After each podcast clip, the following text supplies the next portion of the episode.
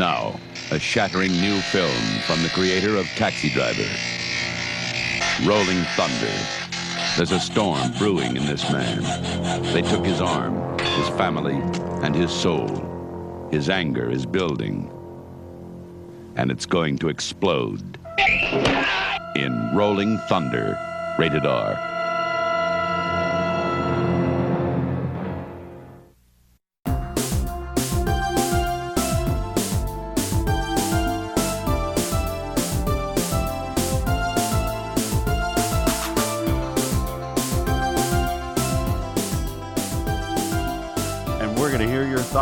right after these messages.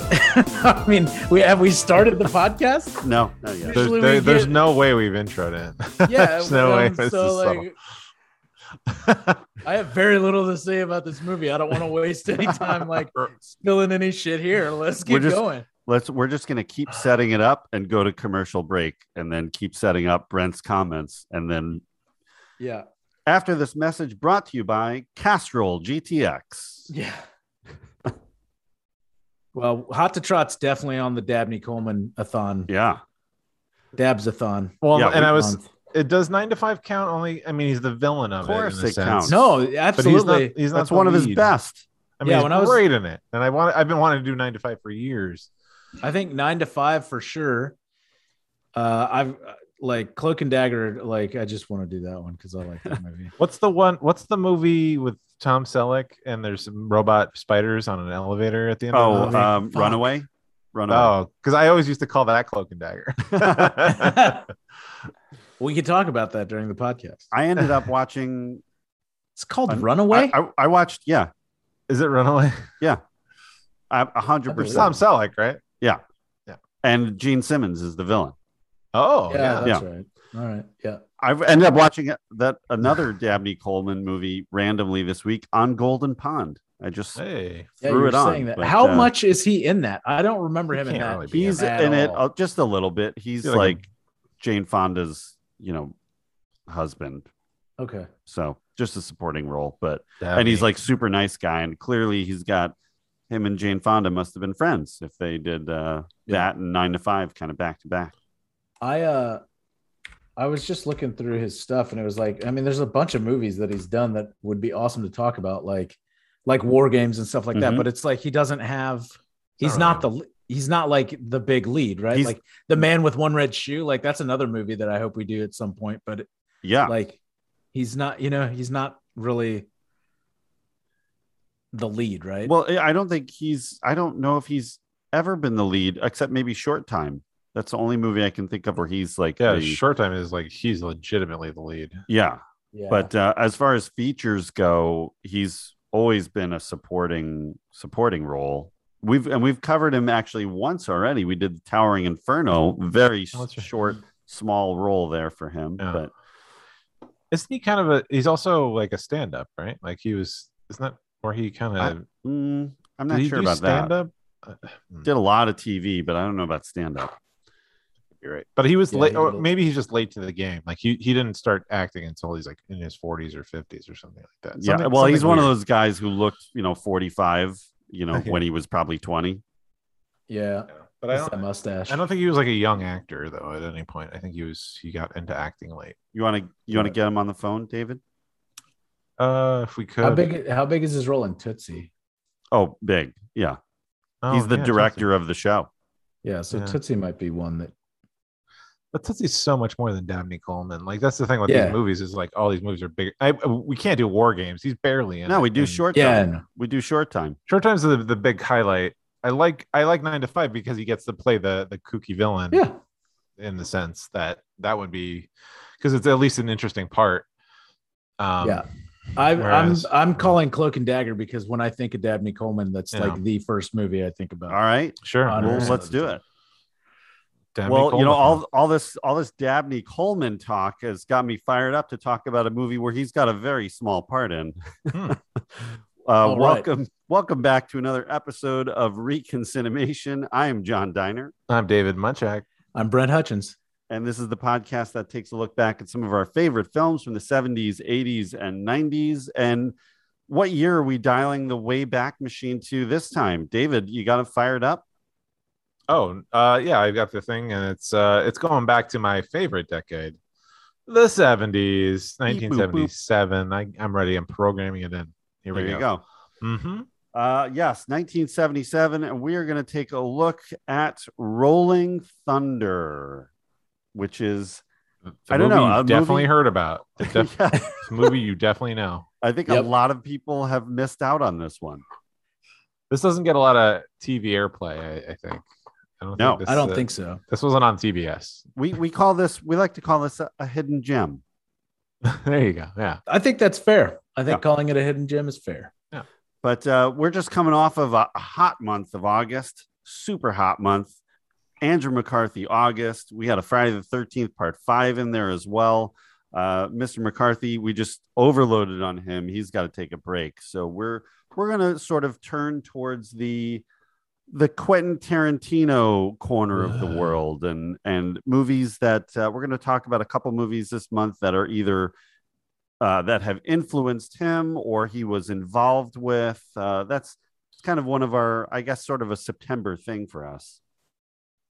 We do this every September. Is like Quentin Tarantino inspired movies? Is that a? We Is that our did thing well. now? We did a couple years ago. We did, but uh, now I'm going to make it a thing. I know a good movie when I see it. Part of what fascinates me about him is all the movies that influenced him. I think Hmm. are are ones that sort of we would look at. You know, I mean, we true. looked we looked at Reservoir Dogs a couple years ago, and on that episode, we also talked about Once Upon a Time in Hollywood, and Yeah. um, you know, there's a huge library of movies that that he loved as a kid, and I think some of those are ones we can take a look back at, like Rolling Yeah. Thunder here today. Absolutely like Rolling Thunder. I mean, he he must have been so influenced by it that he named his production company after Hmm. after the movie Rolling Thunder Pictures. So, you know. Hi, I'm Quentin Tarantino, and I'm here to introduce the Rolling Thunder video collection that we'll be releasing through Buena Vista Home Video. Why are our films doing great on video? Why? They're movies that you can see again and again and again. Yeah, and I think that was a distribution company where Yeah, he that's trying true. to- right. He was like buying up, um, you know, cult films and trying to re-release them in you know small runs in theaters, and it only went for like four or five years. Right. Uh, but yeah, it was like Chungking Express. I remember was like a big deal when he picked that up and had it released. yeah, he had like The Beyond, there was Chungking, Detroit 9000, yeah, Mighty Peking Man. Uh, Switchblade Sisters is probably the one that I think has the most recognizable title of of all of them. But yeah, Mhm. Well, and now with him running the the new Beverly Theater, that you sort of sort of doesn't need a distribution company because he has his own theater and he just runs whatever the heck he wants all day, every day. So right. it's a uh, and it's a it's a cool theater that has such an old school theater vibe. It's not huge, you know. It's pretty intimate and uh, you know it's a lot of films that m- most of the uh, you know anyone outside of the Tarantino audience, a lot of them have not seen those movies, or he'll do a double feature where it's something more popular combined with something that you definitely haven't seen. So, um, and then now he's just bought the Vista Theater in LA, which I love. That's one of my favorite. That's probably my second favorite theater. And uh, but we'll see what what he ends up doing with it. Yeah. Um, so, Rolling Thunder. This is a uh, a 1977 film starring William Devane, directed by John Flynn. It's a it's you know we're going to talk later on the episode about revenge movies, uh, but this is definitely one of the the top ones in that category. Uh, guys, when when did you first hear of the movie? I'm, I don't know if this was the first time you saw it. Uh, Brent, let's start with you. When when do you hear about this movie? Yes. First time I saw it was this week. Oh. Uh, I had heard about it because of because of obviously the the Rolling Thunder Pictures thing that was going on, but I'd never seen this uh, growing up. You know, it came out in '77. Uh, it was a little bit before my time, and and as uh, when I did grow up and and saw some of the movies, you know, it was more like um, Death Wish, things like that, like kind of same vein, but but not quite. Although I have to say, like having seen it just recently, like I mean, for what it is, like I think I get it. Like I understand why uh Tarantino likes it. I think it's, you know, for a revenge film, it's entertaining and well done. And you know, there's it's um hits all hits all the points. David, what about you? I can only imagine this was your first time seeing it. Oh, how'd you guess? yeah, never heard of it before. And uh Wait, you'd never never heard about it at all? no idea what Nothing. this was. you could i- i- in a million years I would if it was like 2 weeks ago and you're like gun to my head. Tell me about Rolling Thunder. I'd be like, uh this roller skating movie. Um that's not uh, I don't know. They're they're they're uh they're bank robbers. Fu- That's all- funny that's- enough, those are both sequences that got cut out of this movie. yeah. Roller skating bank robbers was Yeah, the- yeah. Too gratuitous. The MPAA made them cut it out. yeah yeah so uh no this was uh so like many 70s movies uh that aren't popular i hadn't heard of it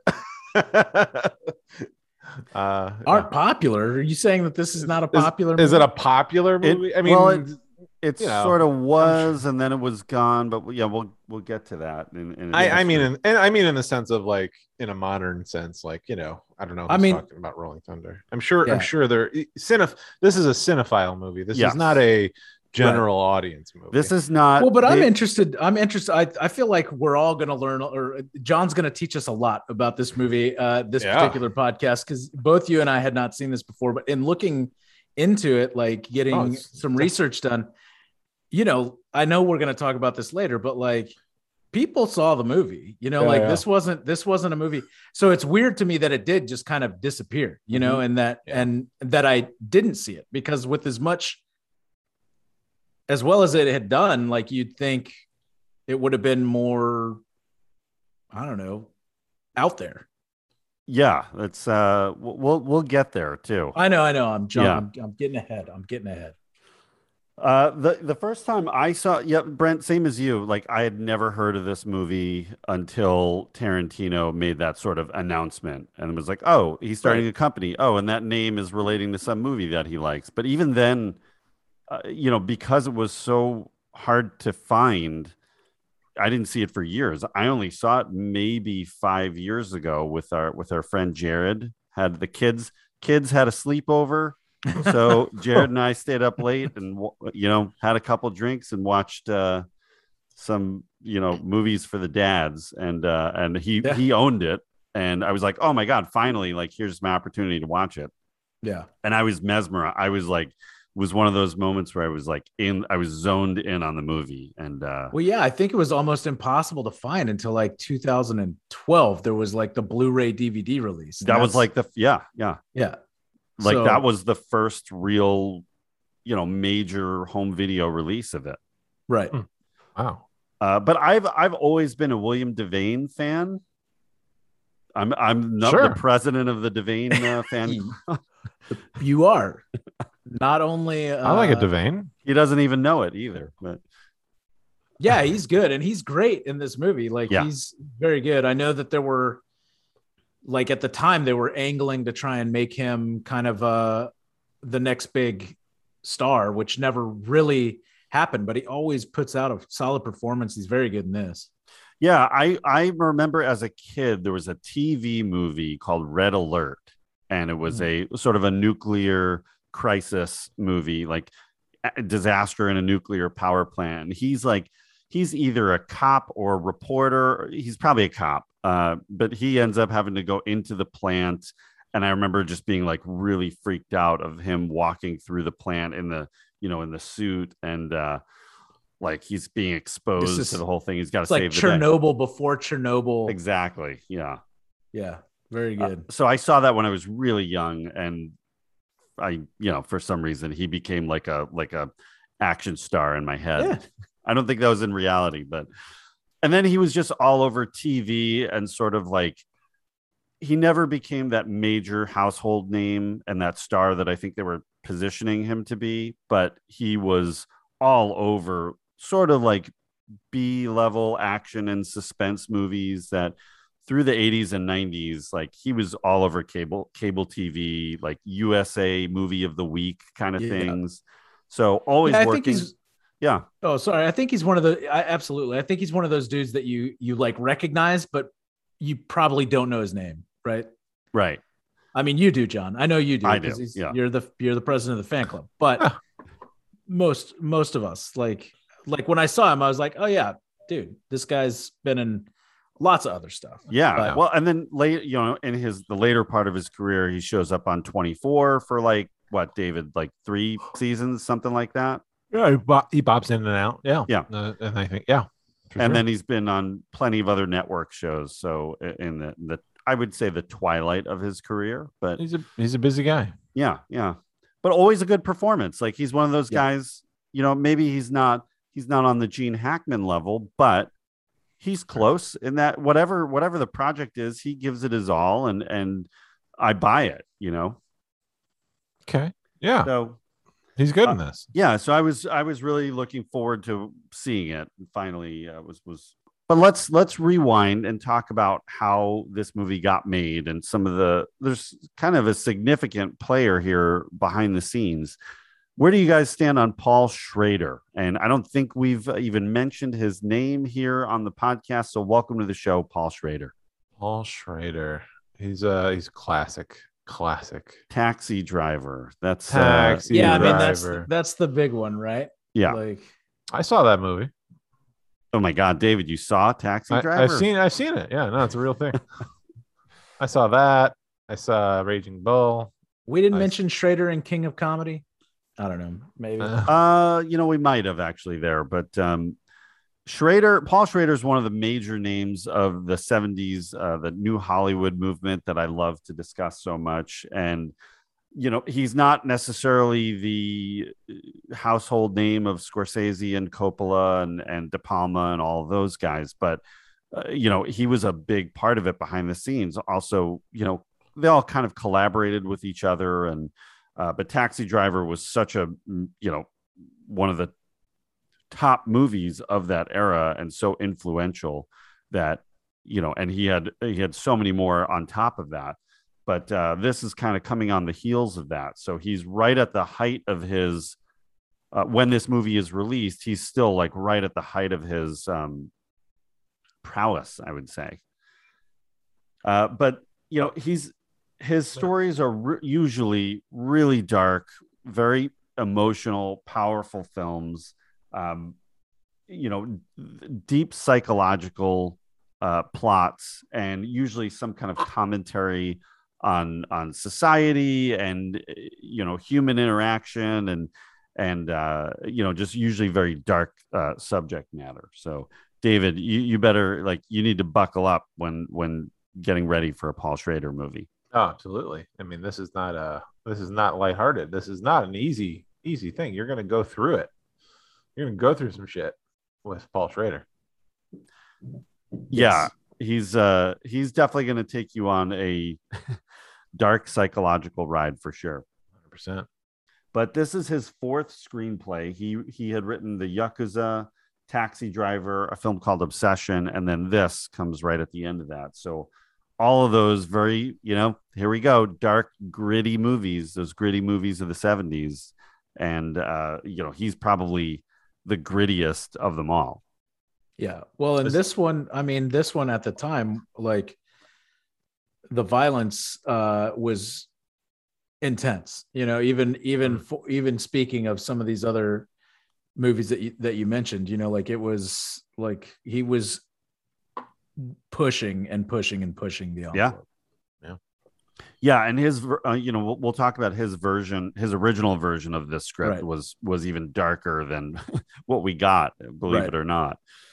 Um, but yeah, he would he would push that envelope, and I, I think throughout his whole career, he always, even to this day, like he he still pushes the envelope about, you know, he's not a um, Paul Schrader is not a uh, your average filmmaker you know he's I, I would categorize him much more in the artist side of things Sure.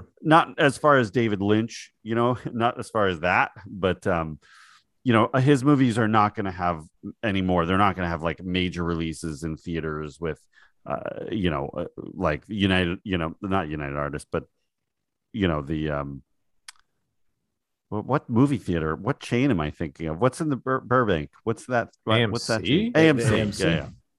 Like UA is long gone. What am I talking about? dating, dating yourself. I know I'm, I'm stuck and I'm stuck in Yeah. the 80s. But Magic um, Johnson Theaters. is that still a thing? Those are the ones. I don't think there are. I think there's one. Isn't there one? I thought there was one still. Oh, there, there might be. Yeah. yeah.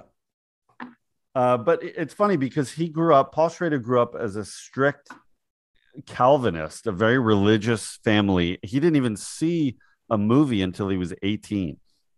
And then it, yeah. So, and then it was, it all sort of exploded. And, and then he was obsessed with film, obsessed with writing, uh, writing scripts, writing articles. Um, he, uh, you know, was a, a, he did a lot of film commentary, and that's sort of what opened the door for him to get involved with Scorsese and, and a lot of the other characters he would end up crossing paths with in the early 70s. But, um, you know, and throughout that, as he made that journey, there was a lot of drug and alcohol influence in his work, and and I think you can kind of sense that a lot of pent up aggression and anger that comes out in most of his, especially in his earlier work, and a little bit in his later work.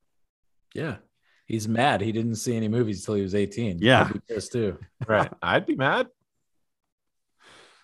Um, all right, so this movie was written in 1973. Uh, it, it was originally written for American International Pictures, and Lawrence Gordon, who is a major, major producer, uh, produced ended up with Fox and produced the Alien movies and the and Die Hard, a lot of the Joel Silver movies that were were popular in the 80s and 90s. I think he got Joel Silver started. So um, major major producer here uh, who was just starting his producing career. I think he was an executive before this, and then was right here transitioning into actually producing films uh, for himself. So, um, so it, he uh, Schrader pitches this to, to Lawrence Gordon and AIP. Gordon actually leaves and goes to Columbia and takes the script with him. So it's sort of in development for a long time. Um, it eventually lands over at Fox, uh, and we'll we'll kind of get to that part when we talk about the release of the movie. Um, and as usual, you know, it goes through a long development process and casting and who's going to direct it. And Schrader really wanted uh, John Milius to direct, who we've we've talked about recently. We talked about Conan the Barbarian Mhm. and Red Dawn, both of which you can hear if you dial in to our uh, archives at www.reconcinimation.com. Uh, you can find them there. Great episodes. Highly Check- recommend. Call our 900 number. Yeah, One one nine- 900 reconcinimation. Dial up modem to get One one nine hundred nine oh nine ninety nine hundred. Call that and press three and then seven and then star. Is that the Dionne Warwick hotline? I, sure is. Holy shit. How many times have you called that in your life? Uh, I call times. that like six times a week, just Were not you- on Sundays. Did you ever- alive. Did you ever call a 900 number as a kid? Like those uh, were, I, Um, they don't really exist anymore, right? So, I probably they do. I probably called like the WWF one in the 80s. yeah. I think I, wanted- remember that. There was Oh. a fresh Fresh Prince and Jazzy Jeff one that I wanted to call. My my, my parents wouldn't let me. What what would they tell you? Like what would what would they talk about on this? I don't know. I mean, it was obviously it's a pre-recorded thing, but like I wanted to know what did what did Fresh Prince and Jazzy Jeff have to say about what's going on in the news today or or something. Or the weather or something? Like what are they? I, I don't know. I, I've never called. I've never called the 900 number. One hundred percent, one hundred percent called one of the like those uh kind of adult uh hotlines when with some buddies during a during a sleepover. Hundred percent. How'd that go? How'd that end up? Oh well, we didn't have a credit card, so it didn't go at all. Ah, we, just sure. call- we just called, and as soon as the uh you know whatever voice on the other end was like, just need that credit card, it was like game over. Oh, Like, I just thought it. I you know, and this will point to that I've never called them. I just thought it would bill to your phone, like you know, your home line phone. So you just call it. That's it. I didn't know you needed to pay it. I just thought your your I- phone bill would have it. I think No. probably when they started in like the 80s, I, I bet that's how it worked. Uh, But then as it got into the 90s and you know everyone started getting credit cards, it probably morphed Yeah. to something else. Yeah. so they can do that. All right. Well, nice little tangent. Sorry. Thanks. Uh, Yep. Please dial our 900 number for our, our latest episodes on Rolling Thunder. Uh, but anyway, so they uh, so he really wanted John Milius to direct it, but Milius felt like this script was was too dark even for him, for a guy who wrote Apocalypse Now. Even for him, he's like, this is much. Yeah. Too much. So yeah, and, and let's talk about the script itself. So this is a story about a Vietnam veteran who is coming home, who has spent seven years in as a POW and being you know actively tortured the entire time, and is now coming home to his life, and the the world sort of changed around him, and his his wife and son have sort of, or his son was a baby when he left and doesn't know him at all, and his wife assuming he had been dead, had moved on to another man. And he's sort of trying to integrate himself into this when sort of all hell breaks loose and there's an extreme act of violence. Uh, his family is no longer a part of the story, and he his hand is no longer part of the story, Yeah. and he is uh, on a quest for revenge. So Yeah. that's sort I mean, of it starts out like really. I mean, honestly, like that whole coming back and and reuniting with the family, like it's all really compelling. You know, like I was, I, Yeah. I found myself sitting there watching it and thinking, like, you know, these this like happened. You know, like this really, you know, Yeah. like I mean, this stuff happens where you're a POW for extended periods of time, and like you, you know, when he has that scene in the bedroom with his son and his son doesn't really know him and he's like do you you know he's asking him if he remembers him and you know he doesn't but you know he was only 18 months old when he left for the war and now the son is you know a full on adolescent and it's just like man you know i can't even imagine yeah. um having to process that and then it gets into the whole like the dark shit you Yeah. know like i mean all that is very like sad and hard to process but then like you know this this trauma happens and it's like oh shit all Yeah. right this is Yeah. rough Yeah, I mean, he comes back to this life that it's it's it's he's just constantly on the outside. He's always on the other side of like a glass wall for his life, you know, and like time moved forward for him and uh, for for for everyone else. And yeah, it's like it's just this tragic thing of like what what time and separation can do to to relationships and people. Um, that you know, and obviously, like pro- I think they they kind of make it like he, had to hold on to his old life to survive, right? I mean, Right. it's sort of intimated as like his his his will to live comes from his wife and child that Yeah. he left behind. And absolutely and at the same time he he says you know like he's you know, like he he doesn't have any like anger towards the fact that she moved on like he expected he talks about how like how- how him and the guys talked about how that was most likely the case you know i mean Yeah. it's such a long time to be apart not knowing if your loved one is alive or dead i mean absolutely you you want what's best for for the people you love you know and and don't want them to to hold on hope for something that might not ever come to fruition right so Yeah. but man talk about that's heavy shit man and it's Well- like one thing to like talk about it with your you know your fellow prisoners, but then he has to go back. He goes, they all go back and yeah go back to their lives and have to to view it. I mean, it's like the, the trauma of being a POW, and then the trauma of like, well, you're back in America and you're welcomed home and you're a hero, and everything doesn't, nothing makes sense anymore. Like Yeah. so, that's that's like yeah. So this is a movie that gets serious pretty quickly, and before the, even the big trauma happens, right um, that you know you, you kind of want to you want to see like a good outcome right you want to see like things will work out right like you, you kind of hope Well, Yeah, it's I so like he's like, you know, I mean, one of the things when they're talking about like the divorce is that he's just like, I just don't want to lose my kid, even though he hasn't like been there, you know, like and raised his kid. Like he's like, I need to be there for my son. I need to be there for my son, you know, because like that's still something that, you know, like he can grasp onto and be a father and and like start to be a part of of his life, you know, and so Yeah. Well, it's and it's really it really is like two separate movies. You know, there, there's that this first half that we're talking about right now, and then there's the other half. So Yeah.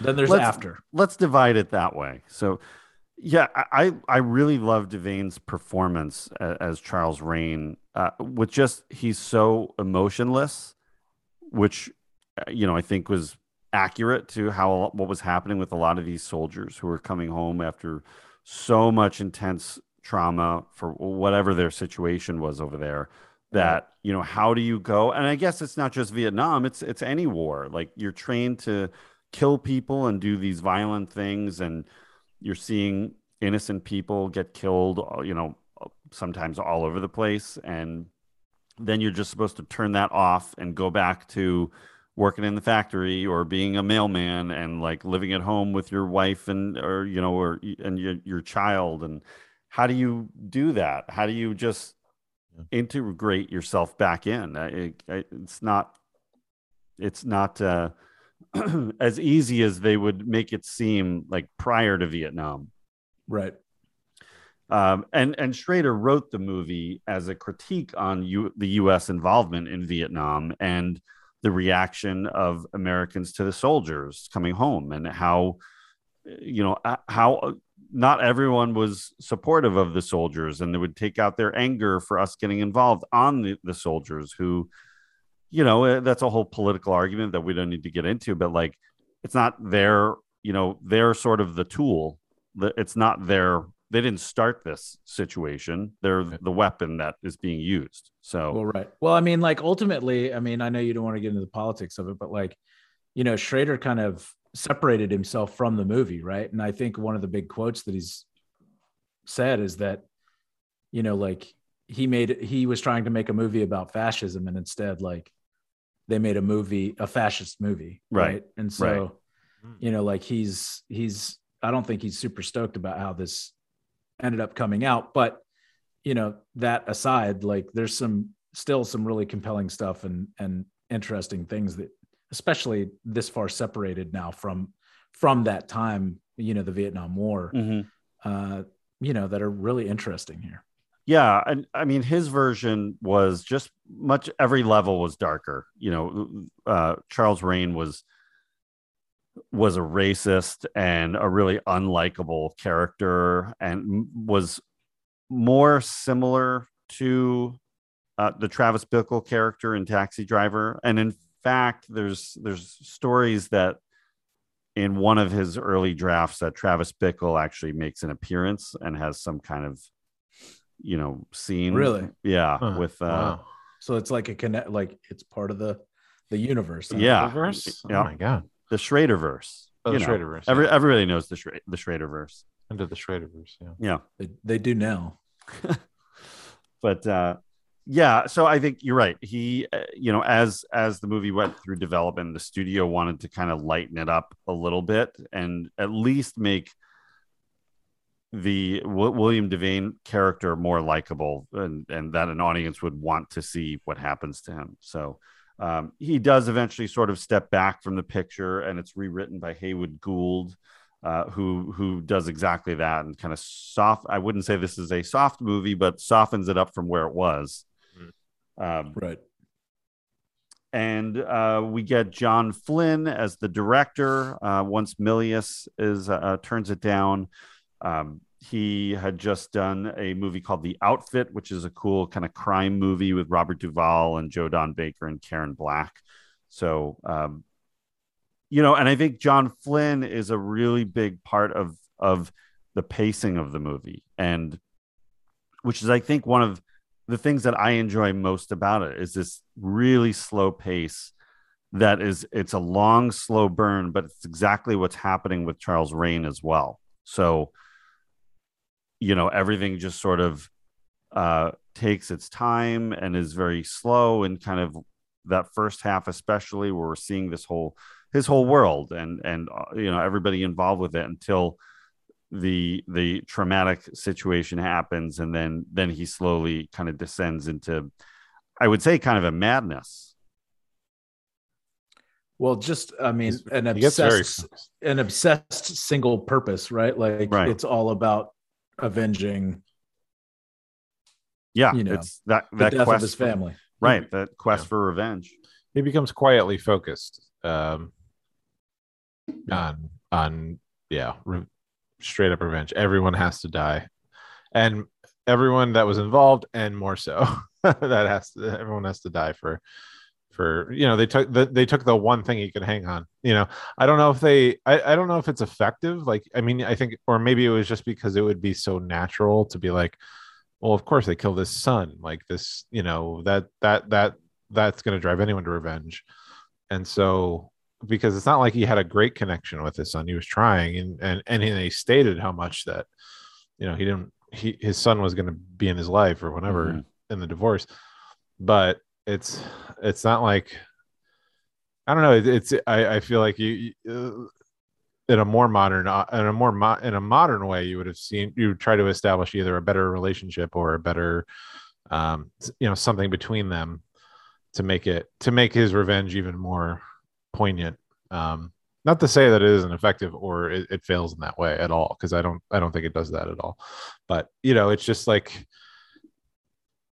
he, he was trained to be a killer and then he's doing what he's doing because he lost his son and not and um so he beca- he, he kind of uh, defaults into this like weird kind of position that i don't know i don't even know if he's like human at, at, a, at a certain point Yeah, yeah. Well, I Do mean, they- he's do they t- emotionless. Yeah. Do they talk about what his position in the military is? I think he was a pilot. He like he Okay. hadn't actually. They they mentioned that he he never even fired a shot in the war before Oh, he right. was captured. So Well, that makes sense because I was trying to figure out like how what Rolling Thunder meant, and I guess in in the Vietnam War, Rolling Thunder was the aerial attack that the U.S. launched against Hmm. uh, Vietnam during Yeah. that time. So okay, that all right I that get makes more sense yeah yeah, so you know once he once he does move back in with his family, his wife admits that she's and she's married another or she's tr- uh, going to marry uh, the sheriff's deputy Cliff, who is you know he's a good guy. Like it, Yeah. it's a difficult situation for everybody. Like they thought he was dead so she had you know just moved on from him really and then now he's back. But she's fallen in love with with deputy cliff who um that scene where where he gets cliff to sort of torture Oh, yeah. him is uh, yeah. is that is a messed up scene yeah Uh, it's- absolutely. I mean, well, um, throughout the entire beginning of the movie and up to this point, like you see the flashbacks of him at the POW camp and like some of the terrible things that they're doing. And there's yeah, like these these uh, scenes of torture where they're basically like tying his arms up and and wrenching his arms up and like he's describing it as like you know you can hear the the bones and the muscle like tearing and cracking. And so yeah he's asking after he's found out that his wife is in love and he asked her to marry him and that he's been raising his child he asked cliff to do this. And it's like i think it's a very dark like revealing kind of like this is you know like such a like terrible place for your mind to be having coming back for him having come back from that war that he, now this person who's basically stolen his life he's also asked to torture him you know because in some way there's like this very twisted sad comfort in the familiarity of that action right? And it's just like man it's really really you know and uh It's heavy. It's it's re- it's yeah. really hard to watch, and it's intense. And you know, he's just he's so emotionless, and you can see and you can understand why because he he says later on in the movie that they he's dead, like he's no longer sees himself as a living person. That Yeah. he he died in prison there, and he's just this shell that is continuing to exist somehow. Um, but uh, you know, and those scenes with his son are like very sweet and sort of as tender as he can get. And um, you know, when I saw it, my kids were like right around the same age, so when the tragedy happens, which we're going to talk about right now, it was shocking, like just beyond shocking to me. And and I think why the movie dug so deep with me is like I could uh, really identify with that sort of level of of Yeah. uh, how horrible that would be. But um, you know, it's so random that that he's being celebrated by the town and he's being celebrated as a hero and he's given these what it's like three thousand dollars in gold or like yeah, I mean he's given he's given a Cadillac, and then they also give him these silver dollars. It's like it's like Right. close to three thousand. It's for every day that he was a prisoner in the POW camp. They gave him basically a silver dollar, and it ends up being like two thousand seven hundred and something. Uh, and of course, the you know it's a big publicity thing, and so they broadcast it, and some group of It's like- evildoers yeah, it's it, like a and they're like they're like oh we want your silver dollars and he so they have broken into his home and ambush him and just really are just trying to you know steal the money. And that was it. But he you know is resistant to them and they torture him. And he's sort of having you know it's kind of like first blood w- with rambo where he's having these flashbacks to to being tortured. And unfortunately his family walks in at the worst possible time and um, you know they they are forced to watch him be tortured his you know his hand is i'll never look at a garbage disposal I mean, yeah, the same way he's, he's given them nothing, right? He's frustrating. He's frustrating them, and they, all you know, like they stick his hand in the di- the disposal, and it's just like, I mean, it's brutal, right? Yeah. I I don't know, John. I don't know. Like, do you think that they were not planning on? Do you think? Do you think they were just going to go take the money and leave? yeah and I- and I- that's why everybody ended up worse off is because of of that because i i just kind of got the sense that how quick they turned to kill the wife and his son you know like to me it seemed like that was probably the ultimate like exit strategy for them anyway but i but i don't know I think the original plan was was just to get the money and hopefully like they were gonna you know he was gonna cave and give in to them right away. That was what they were hoping. But at the minute that the wife and son walked in the room, or the ex-wife and son walked in the room, I think they knew they were they had to kill him. It was too many too many witnesses, and it had because he had resisted so much, they'd gone too far. yeah okay So Right. the, and they you know this is this is the famous thing about this movie is that you know his hand is um brutally uh ground up and you know the, he has to improvise after that. But uh well yeah ultimately shot- he gets a prosthetic with with right. the hook a hook So- yeah a hook hand and which he uses. Yes he sh- certainly Sure does. does. he um they actually shot a much gorier scene. I mean that that really isn't that gory at all all things considered.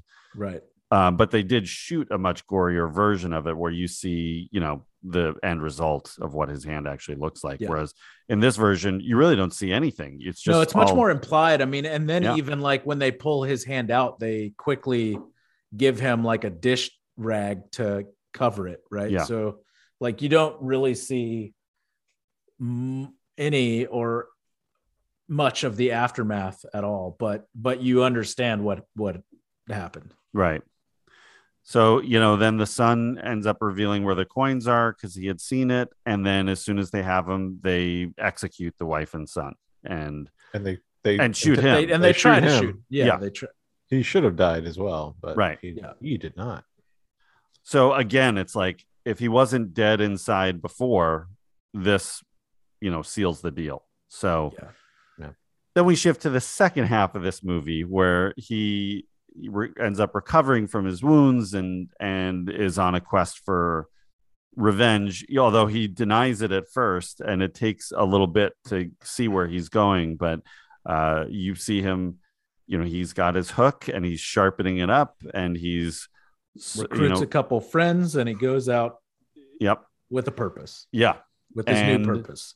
Right. And then it's uh it's sort of I guess an allegory for Vietnam here as well, where it's you know what some people viewed us as just waltzing in and instead of the Vietnamese, it's the uh, you know it's it's like a Mexican cartel that he's going after and just blasting everybody. And Yeah.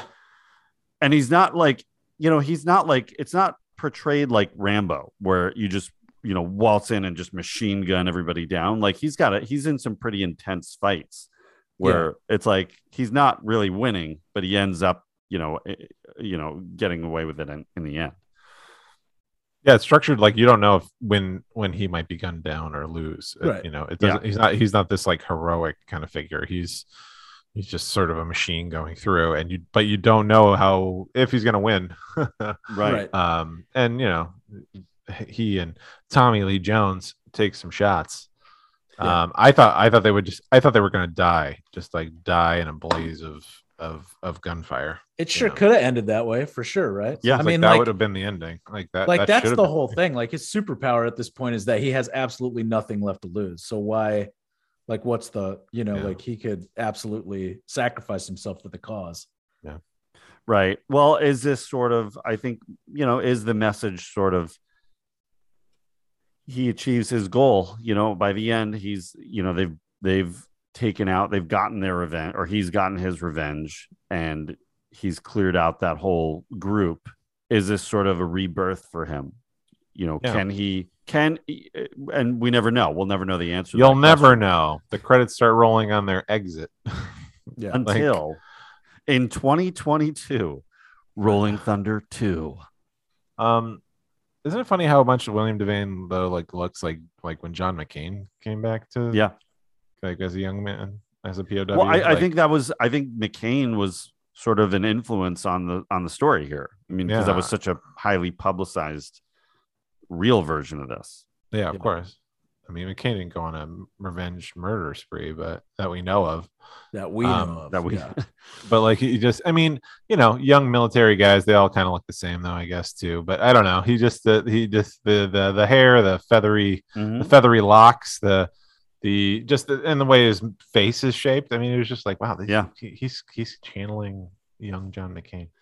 Um, David, you just kind of like casually mentioned it, but Tommy Mm-hmm. Lee Jones also making his debut Yeah. His on debut. reconsideration. We haven't had him on the show. Yes, I don't think so. wasn't he in Jaws? I was saying Jaws. I don't remember. Oh Uh, my yeah, no, Tommy Lee Jones, uh, an actual young version of of him. Yeah, and he Uh, looks so young here too. He's young. He's jacked. He's you know. He's Yeah. just he's ready to. He's ready to fucking go, dude. He's and and he's another POW who's who came home with with Charles Rane and Yeah. uh but lives you know lives in a in a separate town and you know is also you can tell struggling to integrate himself and and when it's time for uh William Devane to go on his revenge quest he he recruits Tommy Lee who is more than happy to join up yeah, he's and- like, yeah, get me out of here. Let's go. yeah yeah, without question, he packs his bag, changes his Yeah. clothes. He's like, I'm out. Bye. See Yeah. Unlike unlike his other companion who just at first has no clue what's going on and seems to uh, in in a way just have been a little bit kidnapped by the situation because of her uh kind of crush on him and then and then kinda Linda ends up- Haynes ends up going going with it. Yeah. Yeah. What, and what a interesting relationship and dynamic they have that she was sort of like a super fan and obsessed with him and, you know, really is there for him. And, and Right. they end up in a relationship and joins him on this, uh, helps him with his recovery and then ends up joining him unknowingly on this quest for revenge. And he like uses her to like open the door for where these guys are. And then he'll come in and, clear the room, shall we say? Yeah. So Yeah. yeah, and she's great too. I mean, I Yeah. like, you know, her that scene where they're out like shooting guns by the river, you know, I'm like it kind of convinces me that oh yeah, like I get why she is into him and also, you know, why she would why she would help, you know, and so uh she's she she does a great job. yeah. She thinks that you know, it, like without her, like it, you don't have a compelling character, right? Like it, you you need to play what he is doing off someone that regardless of her motivations and all that like you, you know you need to see like how he really is Yeah, keeps him grounded, right? Like, Yeah. yeah, yeah and it's that's sort of like who the audience is going to identify with because she represents us that we're on that journey with him too and we don't really Yeah. know where he's going so right Yeah. uh but yeah really great performance by her um you know there's a couple of names in those uh the, the villain group uh, led with uh the texan who's played by james best who Yeah. every single person listening to this would know from the Dukes of Hazzard as Roscoe P. Coltrane. every single person Everyone. They I don't were know. they're all sure. dukes fans Yeah. Uh, but yeah, like I, it was so strange seeing him in a serious role. And he was, he's like a, a, a legendary acting coach and acting teacher uh, that was very influential behind the scenes. But to, to many of us, he was always Roscoe P. Coltrane, that silly, you know, sheriff who was always after the Duke boys and could never get them for right. years and years and years. yep yep and he kind of like looks the same here talk sounds the same except he is a he's horrible one murderer mean, mean mother effer, man. Yeah. absolutely uh, and then we have uh, uh, luke askew who plays automatic slim who uh, is in a lot of seven he's an easy rider. He's a face that pops up kind of all over the place. I want to say he's in pat garrett and billy the kid uh, but he's you see him a lot throughout the 70s and uh, all really good at a another horrible human here. Yeah. So yeah, but uh, you know, circling back to Tommy Lee Jones, like this is, I think, the first major role for him, and uh, you know, his career, just like William Devane, those guys are being poised to be, you know, the next Warren Beatty's and Jack Nicholson's, and they're sort of following that wave, and their their careers are they're planning to be launched like those guys. Um, and it didn't obviously Tommy Lee Jones really took off. I mean, he had a lot of solid roles, but what was it that really put him right at the top as an A-list guy? I mean, it was something before The Fugitive, wasn't it? oh yeah um, I mean, right Because The Fugitive, like that was the movie that okay, now he's nominated for Oscars and he's like all the way up at that level. he I'm was trying in, to uh, remember he what- was in Under Siege. He was in um, JFK, Hmm. which Yeah. was kind of a, a big popular one. Yep. Um, Yeah, all right around the same time, like Yeah, 91, all- 92. Exactly. All right all right around the same time. But i mean also the it, i think it might have been uh the the tv like the miniseries lonesome dove which was like Mhm. extremely popular when it came out at the time. Like it was kind of a big event miniseries that i think uh led to kind of the jfk stuff. Uh, but fugitive was i think the the that's like the first one where he's like kind of the the big lead right Mhm. where where he's the big name attached i mean with well with obviously harrison, ford yeah, Yeah. they're sort of like you know the co-leads of it yeah yeah. but Yeah. i mean right after this he's got the eyes of laura mars and coal miner's daughter the executioner song so black moon rising is a cool movie um he, he did a movie called this uh the park is mine where he's like also a vietnam vet who takes over essentially like central park and like locks it down and nobody can get in and uh it's another oh it's it's it's is that a like an assault on precinct 13 type kind of yeah type yeah. movie um has has that kind of sound to it Yeah, but uh, you know, obviously a solid career, and then he became a huge star by the early '90s. So, um, but i mean is yeah he plays two face in batman and robin so Oh, don't forget that. No, Batman Forever. But, uh, sorry, sorry, Batman right. Forever. Don't you, don't you dare confuse I can't, how how how did I not? How did I get that confused? Um, but yeah, so you know, solid performances by everybody across the board. But David, let's start with you. What did you think? What did how did you feel about like the general tone of this movie? Were you like was the pacing too slow? Was the build too slow for you? And were you Mm. or were you too shocked when it uh, you know switched gears? Uh, no, I uh no, I don't think the pacing's all. I mean, I think it's like tonally, it's all very consistent. You know, it's just a, it's a, it's it's got its own rhythm. Um, I didn't. Yeah, I mean, I you know, if you don't go in not really thinking, if you go in not really thinking about what the movie's supposed to be about, like, it's like you know, the, the family gets murdered, and it's like, oh, what the hell? Oh, Jesus! Like now, now this is what I'm going to deal with. So, like, it was rough. That was rough. Uh, yeah.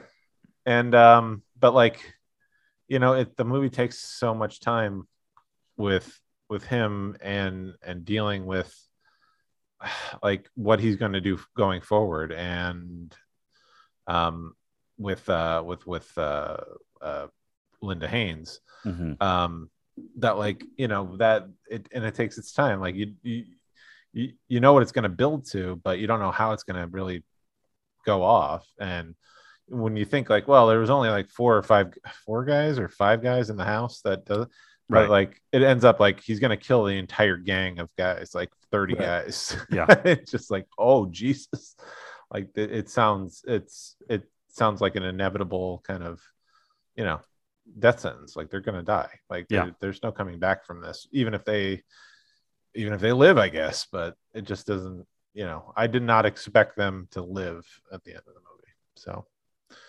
uh but good for them i guess I Yeah. happy for them i guess i don't know I mean, when you and when you think about it, like it's like all this happened over not really that much money, right? Like, I mean, there's there's silver dollars. I mean, a silver dollar today is worth about 22, 20 to 25 dollars, Yeah. right? Like, oh I mean, it's it's a lot, but in 77, not worth as much. Right. You know? was it worth a Right. dollar It no, it was worth it was worth more because it's it's like I mean if they're if they're like true you know like silver dollars then they're they're you know it's an ounce of of silver and you know like that has value to it but yeah yeah you know I don't Is know this- it's is everything we saw like in the movie does that does that feel very texan to you brent like, yeah, is that- Brent.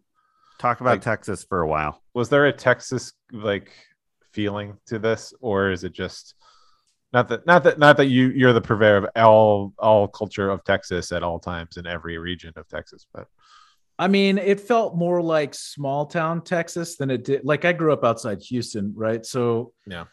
But I did spend time in small towns growing up in Texas, and it, it had much more of that feeling, like that. You know, like when the community's bringing him in and giving him like the Cadillac, and and you know they're presenting him with the money, and like you know having basically the whole town like there at the airport as he returns and that kind of stuff like i i could absolutely see that kind of thing happening in some of the smaller towns in in texas you know but like you know once you get to a big city big city's big city wherever you go you know like there's just there's so much going on so you know like it's it's a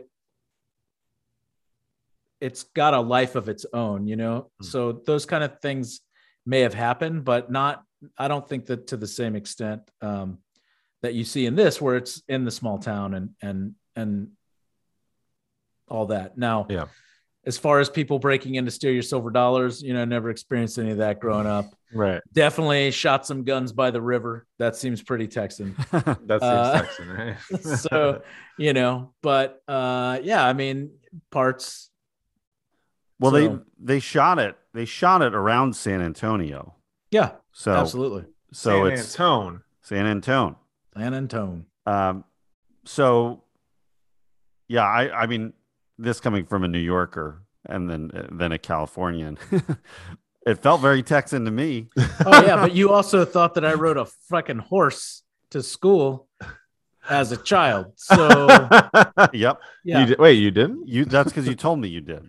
No no no no like third question you asked me after what is your name where are you from did you ride did a you ride a horse to school like that i In New remember York, distinctly That- that's what we're taught about Texans. i know Yeah. but Brent, You're brent not you the only person who's told me that No. you asked john if he sprayed graffiti on subway cars Oh, I didn't have to Uh, ask because like he had already graffitied half the half Yeah, of his the, room. the can was in my backpack. Yeah. Yeah. Yeah. Typical New York. and, and Brent's half of the room was already spray Decked painted. out. So Yeah. yeah. there was tagged. three di- there's four or five different objects in the shape of Texas and Mhm. or a longhorn. That's right. yeah, that was me trying to like you know meet in the middle here. Yeah, There it worked. I got a spray paint, but I'll do it with Texas images. So His big reach was just, you know, he was trying to bond by playing Dallas every morning. That Yeah. was Yeah, that that can't be. There's only one theme song to wake up to, and it's the Dallas every day for a Yep. semester. And Yeah. and a semester and a half, really. But yeah. That was Um, incredible, by the way. Uh, all right. So the so many of the 70s movies, and something I think they captured so well here that we already kind of talked about is that that post-Vietnam trauma that everyone was sort of experiencing on different levels. Uh, you know, you have movies like Deer Hunter, you've got you know, there's there's so many movies that feel like they are connected to even Taxi Driver in a way, sort of like connects to what was going on from either soldiers' point of view or people who were at home and dealing with family members who are, either killed or coming back and they're completely different people and um, you know traumatized. I, think this is one of a really um, I, I think this and Deer Hunter are really kind of to me some really significant movies that get that message across uh, really strongly. Did um did you guys feel that way that that they really nailed it? Do you feel like they it was it was hitting you over the head too hard with it? Um, you know, it, it- it's tough being so far removed from what what America was like, you know, post war and all of that. And and that term, you know, we're, you know, even growing up uh, with the Iraq War, the first Iraq War, and the post 9/11 um, war that I guess is kind of almost over. uh, the yeah, war the war on terror. But like you know those those traumas of of people having to go to vietnam i mean with a draft and all of that like you know it's like it was a whole different different world um, it, it, it was it's such Right. a it, it was such a different that war in particular was so different than the others before and after it i mean no. you know now there's so much uh, support for soldiers and and helping them deal with their not just their physical problems but their emotional side too. You know th- there's just more of a support net for them. Whereas with vietnam it felt like there was nothing and there was so much anger anger at nixon anger at the government and people were taking it out on the soldiers who were just kind of going from one hell to a different version of hell for some of them. Yeah. yeah i mean to to to you know I, I don't think you have to be an ideologue to to be a service member and and go volunteer to fight or be a part of that but to come home and and you know have to live in a, a country that seems to almost reject you um Well, and some of them didn't even forget you want to fight. It's not like they enlisted, like they were drafted, right? Like, sure yeah Yeah, I mean, and so many of them were teenagers. Yeah. You know, that that's you have to remember that too. Again, about this one, that you know, people are going in there and they're like 17 or something, and or I, you know, I don't I don't remember exactly what the age cutoff was where, where they started recruiting, but it was 11 i think 11, yeah. Yeah. If I was, mean, yeah, I, I'd round up some 11 year olds for sure if I was uh, Give going to 'em a gun. invade. well they're, they're I'm- wily they could they could get into little little cr- like you know they're hard to shoot because they're not so big and you get cranky teens. You just drop cranky teens, Cranky to, to teens. drop their crankiness on on whoever, and but I mean, you know, it's, it's a, it is like this thing of like, you know, young people having to go in and like to turn them into to, to go through the training and to to put them in that situation and you know it's like as though like the the the mission is the most important thing when you're not if you're not in it like well they're doing it for a good reason or whatever and it's just the emotional and traumatic psychological toll on them is is incalculable um so yeah i mean to see so to see these 70s movies that like you know want to touch on like what what this trauma like led to um you know, and, and sort of give a physical like representation of how terrible it all was. You know, I Mhm. think the, it seems like it's an important movie to to make, uh, Yeah. to to tell the story. Um, Yeah. I mean, uh, another one I want to mention is Coming Home. Hal Ashby's Coming Home is is such a another deep like psychological look at it, and and and that would only really last like you know just barely into the 80s and then after rambo like a whole shit there's a, there's a whole shift where it's just Yeah. a different kind of revenge it's go go back to vietnam and go get the pows and go you know wreck everybody over there and get revenge and uh, so there's a complete tonal shift where it's much more action oriented and so many of the you know the missing in action movies and uh, where you're not really dealing with the emotional side. It's much more of a straight action kind of Yeah. deal. Well, and this kind of opened the. I mean, this kind of uh, maybe there were more before this, but this seemed to be kind of the first one of the revenge, like returning from war type movies, right? I mean, Mhm. this is certainly not the the first revenge movie ever. I mean, there were you know Sure. plenty before this and and others after. You know, like I mean, just Last House on the Left comes to mind. You know, things Oh, like yeah. Spit on Your Grave, like all those kind of like crazy crazy movies. Um, but this was the first one that wasn't just like kind of like this weird meant to be like a horror movie. Um, you know, at least those others were like kind of horror movies. This one, you know, was more rooted in kind of like you were saying, John, the kind of the trauma of war and and coming back to that and like that detachment that you have after after going through something like that and then thinking you're coming home to to something and then being you know eh, then having that taken away Yeah. right Yeah. Yeah, the the revenge movie is a whole sort of subgenre of I guess sort of a mix of action and and drama. Um I there's some there's a lot of and they can range in tone too. Like the revenge movie can can be this, it can be Carrie, it can be Princess Bride. like it uh yeah, you know, it's like it but it, it's such a it's such a um strong tool for a character to have to like really quickly get you behind that character. yeah What's uh what's your guys what's some of your guys favorite? Doesn't have to be in any order or anything, but some revenge movies that come to come to mind that you you're a fan of. I'll, I'll start. Okay. I'm going to say Point Blank with Lee Marvin, 1967. It's sort of a crime crime revenge movie. Later, essentially remade as Payback with uh, by you know starring Mel Gibson. Uh, Point Blank is a great great film directed by John Boorman, who did Deliverance.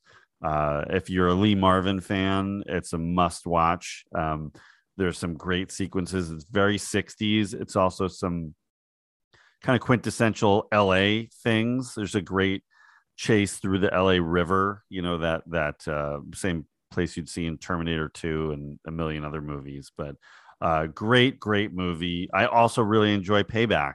Um, I think that was a solid remake of it that that uh, they really nailed the tone in a modernized version of it. But yeah, I'll I'll say it too. Princess Bride, Inigo Montoya, the whole revenge subplot. So Yeah. Star Trek Two: The Wrath of Khan, Sure. total revenge movie. uh yeah Makes sense. I was th- like, I mean, I don't know. There's a ton of different, like the revenge movie. there, like you mentioned, just runs a ton of different.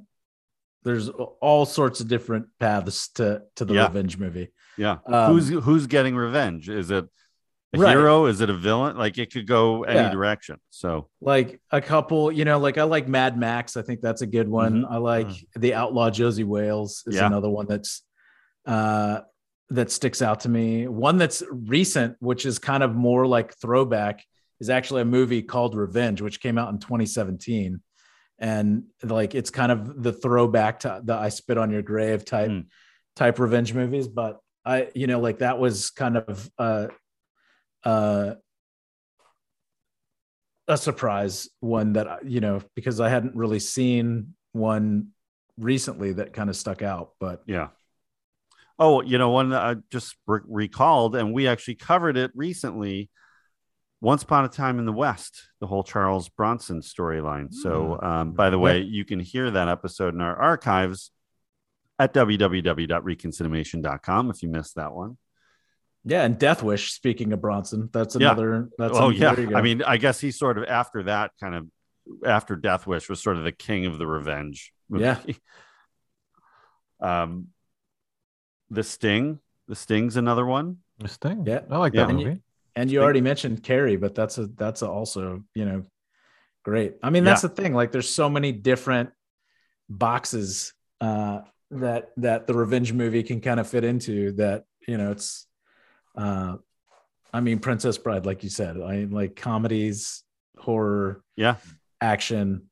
So Uh, I watched John Wick for the first time two years ago. John Wick. Absolute terrible, terrible No, fucking no, movie. Absolute Munchak. garbage. It's trash, not. Fight it out.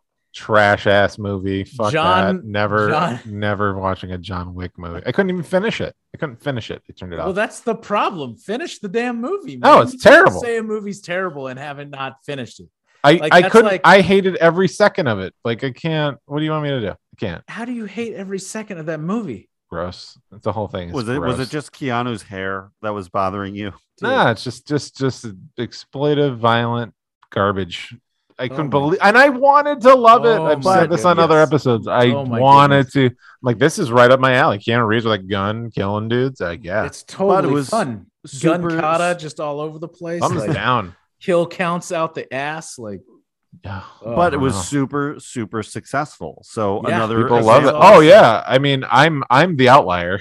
yeah, and I I, mean, I- honestly like I I have not seen it because dude. we've well we, we've talked about this on No, the show. no. that I- John's not gonna like it, yeah, or he'll love love it. He's gonna love it. He's probably gonna he's love gonna it. So like, this is the greatest movie I've ever seen. Dude, you're gonna love this movie.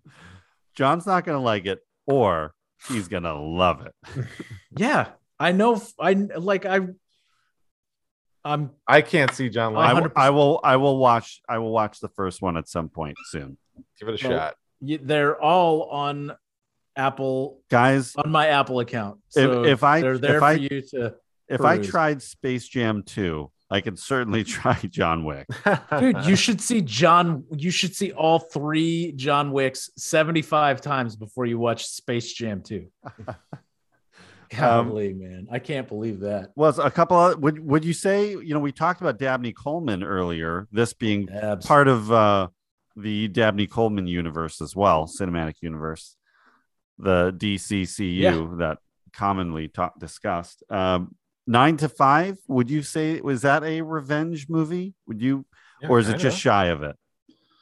It's like, yeah, you know, taking revenge on the boss. Yeah. The, the boss, so the sexist, uh, uh, overbearing boss. Absolutely. Corporate America. Mm, get him. I think, yeah. Yeah. 100%. Yeah, That's a great revenge movie. uh, and we'll have to look at that one. Uh, i mean in the in the 1980s revenge of the nerds which doesn't hold up and is terrible but Yep. Oh my God. yeah, it oh, exists brutal. That's They a do brutal get movie revenge on those jocks. Yeah, uh, Kill Bill. god it's terrible Kill, Kill Bill, Bill? super Yep. revenge movie. yeah that's a good point But yeah, so so the tone can really change, the genre can change, but it's always a good, uh, you know, for a writer, like that's an easy tool to use to to drive your story, to motivate your characters, and um, so you know, to build your whole world around. So, uh, this being, I would still say this. Rolling Thunder being one of the darker ones that's out there Yeah. Because there's really there's just no there's no light at at the end of the tunnel kind of anywhere here that everywhere he turns it's just darker and darker and darker. And then you know revenge is is gained villains are killed uh but what do you have left? And Yeah. are they gonna i mean they're they're pretty you know De- devane and tommy lee jones are pretty shot up at the end. Uh do you feel like they're gonna survive or I, I feel like they're gonna make it. At least Devane is gonna make it. Yeah. I, I thought, I thought Tommy was going to bleed out. um but like they both end up walking out like it's it doesn't it and i i guess i get it it's like it doesn't matter if as soon as they walk out of that door whether or not they die because like mission it's basically mission accomplished like Right. it's not about what the life what their lives were going to be like after it was done it was about what needed to be done in their Mhm. eyes Yeah, their Um, life is still just as empty after they're done. Yeah. yeah They just now So- don't have a purpose. I do think they survived though, just because they're tough Yeah. as nails and survived in the POW camp for seven Yeah. years. yeah there's yeah i don't i don't see how they don't survive but it and like but whatever their lives are after don't they don't matter in the context of this story you know and it's Right. but like you do want to you as a viewer you kind of want to know more like what what what would have what would have happened to them like I, I wouldn't mind seeing, I don't know, you know, whether it's a Tarantino movie or, or whatever, where Charles Rane is like a supporting character who's, you know, you see Devane now as an as an older man, you know, what what what would what would his character have done with the rest of his life?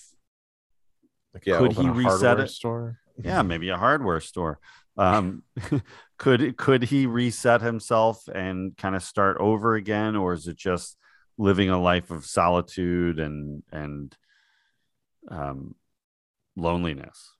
Yeah, it's really weird. It's really funny that like you know he had met um Linda Haynes. this movie's really funny. You're right david. It's no like Linda Haynes is in the movie like and sh you know she shows up and then like the only time you see William Devane like smile or have a personality is when she pops in and Tommy Lee Jones was there like you know and he's like he's kind of personable and like yeah come on in like come come talk and hang out. And like that's the only time you see and I wonder like did they shoot that scene first and he didn't quite have the character down? Like I just it, it almost seems like you know and as much as he has a connection with her as the movie progresses and everything it was this like odd thing where there he is joyless and you know kind of emotionless throughout but and his you know his politeness comes off almost as like a crazy you know he's like smiling almost and just like hey come on in talk um which is just like a normal thing. But i i don't think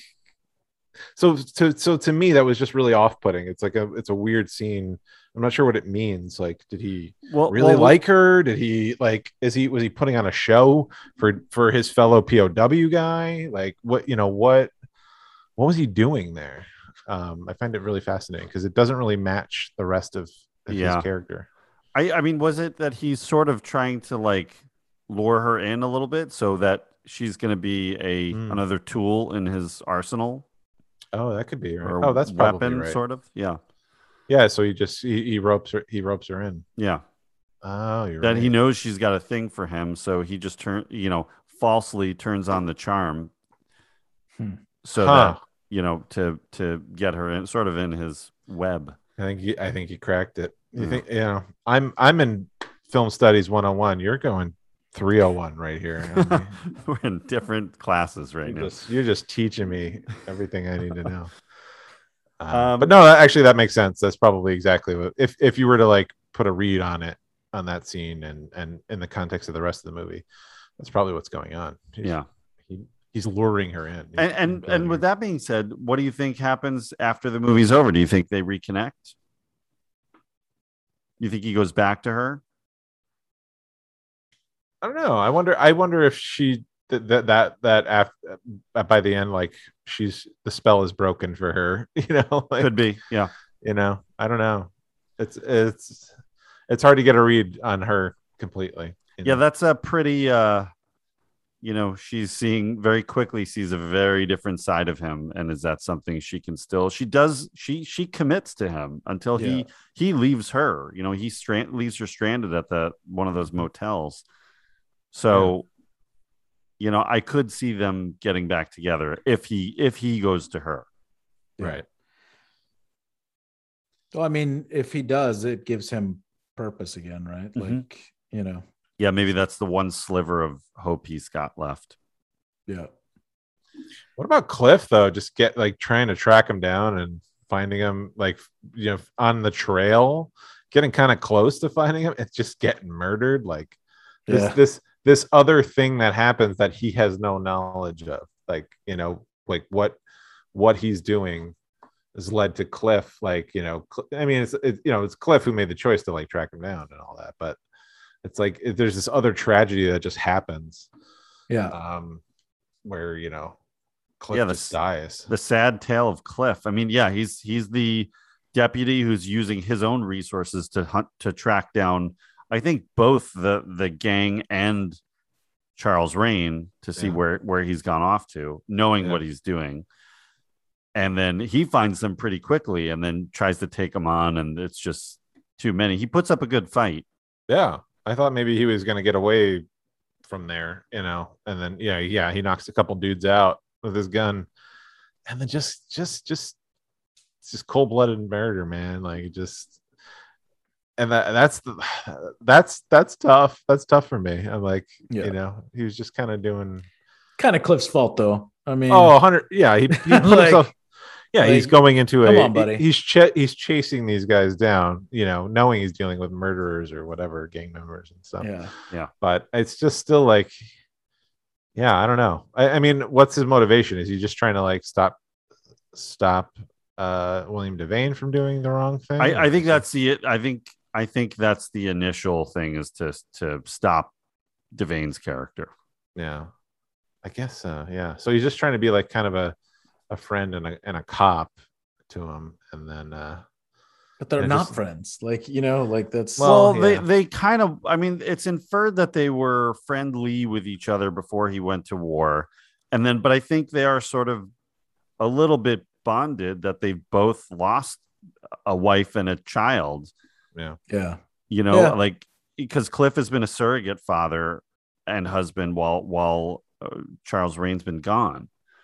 So whether they are on the same page with each other or not, they both have the same reaction and have the same tr- shared tragedy. Yeah. Maybe he just wants to join him to get the revenge. yeah. Maybe he would have teamed up. Yeah, Like, I- hey, I- buddy, need a partner? I kind Yeah. of assumed that that's what was going to happen. He was going to maybe bring him, bring Cliff into his darkness. now Um, he went with the heavy hitter with Tommy Lee. Oh yeah, Yeah. no, absolutely. Yeah. but uh Loris Lawrason Driscoll played Cliff. Yeah. Larson. S- s- Uh, Say that name five times fast. Lawrason. Yeah. Uh poor Cliff. Poor poor Cliff. Uh, all right, so the movie comes out and they start screening it for audiences, and uh, the uh, test audiences really were not into the movie. I mean, they had a, they had a very visceral reaction to it. They were upset at the level of violence, and and remember, this is this is a cut of the movie that's a lot more violent, a lot gorier. Um, so they are. Uh, I, I think the the audience in Mexico too also really objected to how they're Mm. portrayed in the movie. Mhm. So there's some some heated reactions to it. Uh, AIP or Fox actually seeing that there's some trouble here passes the movie back to American International Pictures to release it. So they're kind of wiping their hands of it. Um, and and they start to recut the movie and really just trim it down and dial it back a little bit to the version that we see here. Believe it or not, the this movie went to the MPAA and they did not trim anything. They did not have uh, you know force any cuts made. They let all the violence through unedited, uh, which is just very unlike the MPAA, who would, I guess, within a few years after this, uh, after Halloween's release, really started getting on top of uh, uh, on top of a lot of these movies and forcing cuts. So um, it comes out. Should we uh, should we talk a little box office, a little box office glory here? Sure. Let's do it.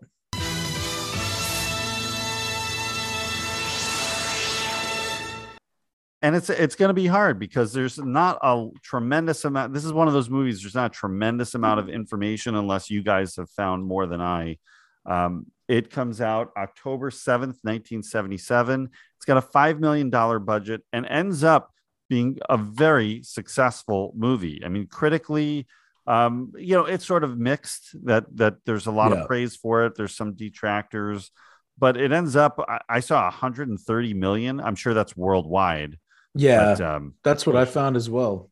But I, I I do Wow. I think it is worldwide, but yeah, I mean, still that's a ton of money on a five million dollar budget. Wow. So hugely successful. It's kind of what I was alluding to earlier in the podcast when I was talking about like, yeah, tons of people saw it. So it's weird that it just kind of disappeared. Yeah, it's so strange that this movie came out. It's a big hit, but then it's sort of swept away. And I don't I don't know if it was the violent aspect of it or if there was an ownership, you know, some of these movies that are distributed through these independent companies end up in in rights issues and they kind of disappear for years. We've talked about some of them here on the show that uh you know at close range is one that just like a, a movie comes out it's got names in it and it's just gone. You just never see it never hear of it. And if it weren't for quentin tarantino i don't know who would have ever re- i'm sure someone would rediscover this but i don't know how they would have. Yeah. um, so yeah, it's it's really that you know it, it that whole period of the '80s and into the mid '90s where it's just gone. There's no discussion. It's not played on TV. Obviously, it's going to be hard to air a movie like this on TV. Uh, you know, you it's think not. it'd show up like on HBO. You know, I mean, like it would have shown up on cable somewhere. yeah, man. Maybe it might it, have. maybe it did, and it just it didn't really click I mean, with anybody. Look, I saw Toxic Avenger on on HBO late night. Like this definitely would have shown up on Yeah. HBO late night. You know what I mean? Like it just Yeah. seemed strange to to not be around at all. It, I'm sure it had, had an audience for a while, but then yeah, it was just replaced by bigger, you know, actiony kind of things, right? Like yeah. that aren't that aren't so psychologically, uh, you know, challenging. Yeah. Maybe I don't know. Yeah, I'm not a programmer of cable TV. I don't know. so it's it's uh you know it comes back out uh, you know back to the forefront a little bit in 1995 but it was still even though tarantino talked about it named his company after it it didn't change the fact that it was hard to find Right. like you Right. really had to find a good video store with with some old vhs copies in there Yeah. uh, that were, were you would not find this at blockbuster we'll say that Right. but it, you know it wasn't until that dvd release where you know i i i got mine through shout factory i think that's who was sort of behind that that um, they've done a lot of cult movies and, and put them done a nice remastering of them and put them out on blu-ray and and uh and maybe that's the way they find a new audience Right. So yeah um so there you go that's uh, Wow. Rolling Thunder. Hmm. Rolling Thunder. I I don't know. I I love the movie. I love the pace of it. I and I get that it's not for everybody. I love how it matches sort of his internal psychological clock that you know it's this really long slow burn of he's he's planning this whole thing out and you don't really know what he's doing till he's already deep into it and um you know William Devane's performance uh I don't think he's an actor that's celebrated enough. So we're celebrating him here right Absolutely. now. Yeah. So, Well Here, done, here.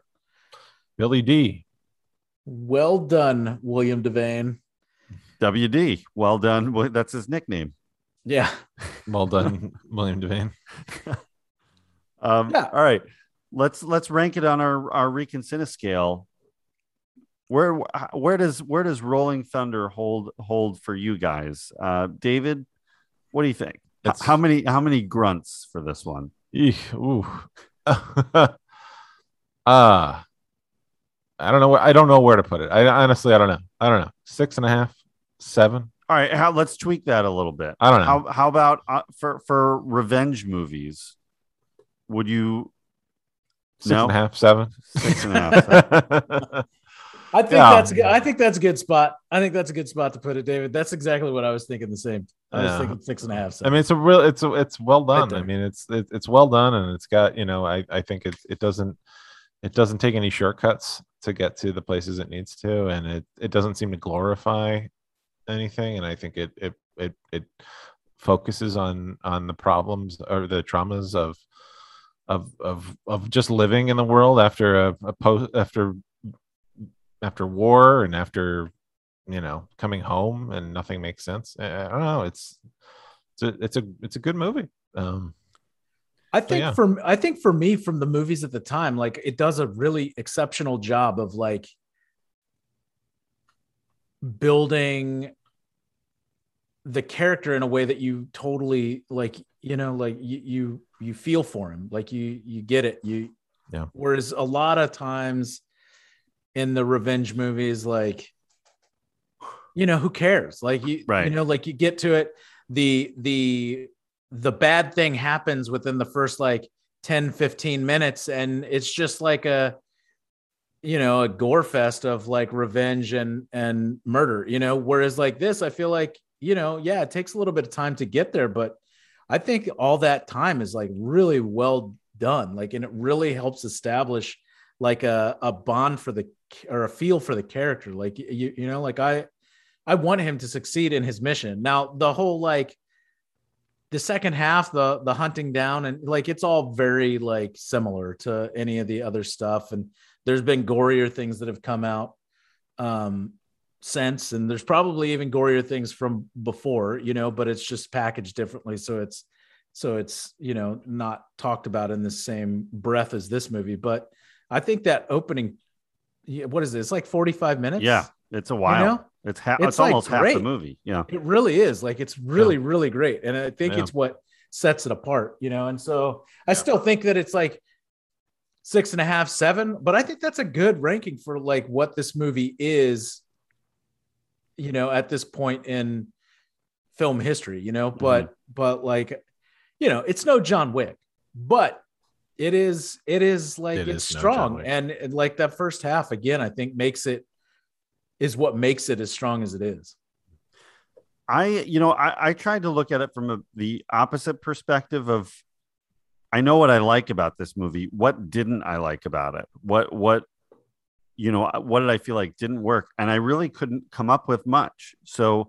I'm going to rank it pretty high. I'm going to give it an 8.9 wow Out of because I just, I think, out of, yeah, out out of 10. Yeah. out of ten. Okay. Sometimes we do 13. I know. we? I just like our used to do slides that. I a just sliding I had to check. I had to check. Um, I just felt like Brent, you kind of nailed it already, but it really did such a solid job of making you care and setting it up and setting that that tone. Um, and yeah, this the the action half of it, um, you know, they've already gotten you to that emotional place, so it can just be the action and and letting it sort of unravel. But um, so yeah, I think it achieved its its goal really nicely. And as far as revenge movies go, uh you know this is like top three for me so Oh, nice. yeah it uh it ranks up there pretty pretty high for me plus you get dabney coleman just briefly in the beginning and and you can't do wrong with him I mean, there's definitely I know there's been a couple Dabney sightings right on the on the podcast, but there just hasn't been enough. yeah we're gonna have, We're gonna to, change that, Whoa, whoa, Oh, whoa. What?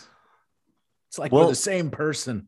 we basically are um we've got our schedule coming up but as soon as we can work the dabster in he'll be back Yeah. okay. We should. Yeah. We should get him back in.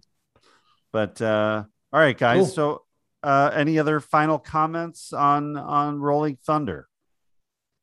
Don't tell people you've got silver dollars.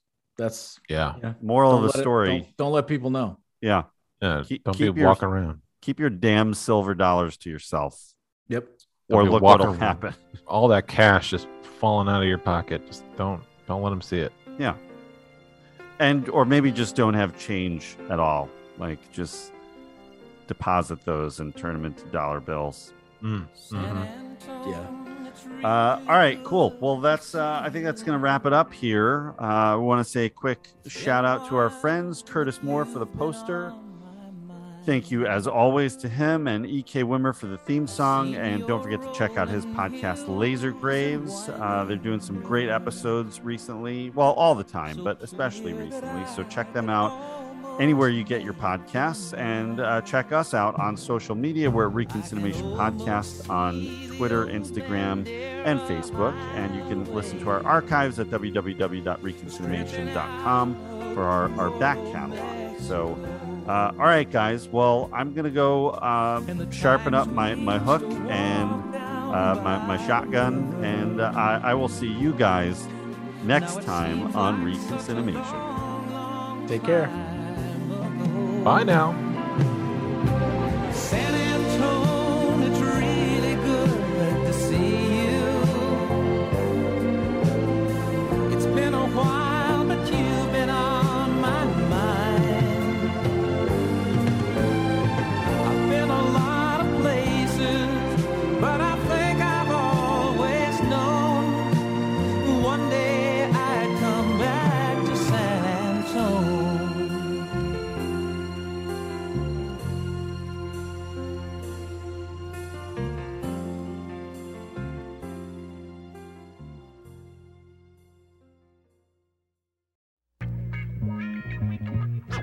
Hi, I'm Quentin Tarantino, and I'm here to introduce the Rolling Thunder video collection that we'll be releasing through Buena Vista Home Video. World famous director Quentin Tarantino brings his passion for movies and his experience as a celebrated filmmaker to an exciting new video line. I know a good movie when I see one.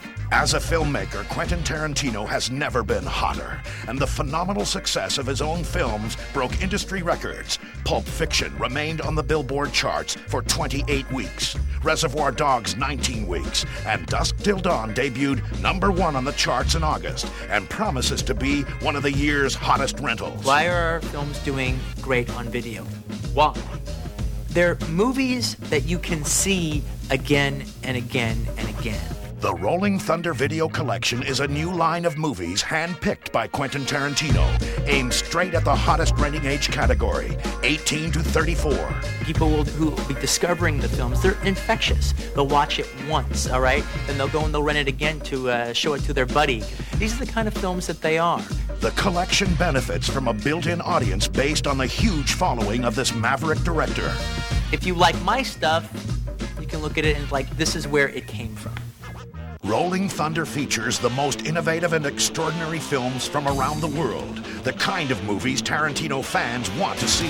We'll have uh, uh, American independent films, uh, uh, art films from different countries, and exploitation films from America, and exploitation films from, you know, uh, uh, you know, other countries and other genres. The first four that we'll be releasing will be Chungking Express, which is a film out of Hong Kong, Switchblade Sisters, which is an um, American exploitation film from the 70s, Fist of Legend, which is a recent Hong Kong martial arts film, and The Psychic, which is an Italian horror film. They're good, fun, entertaining, cutting edge movies.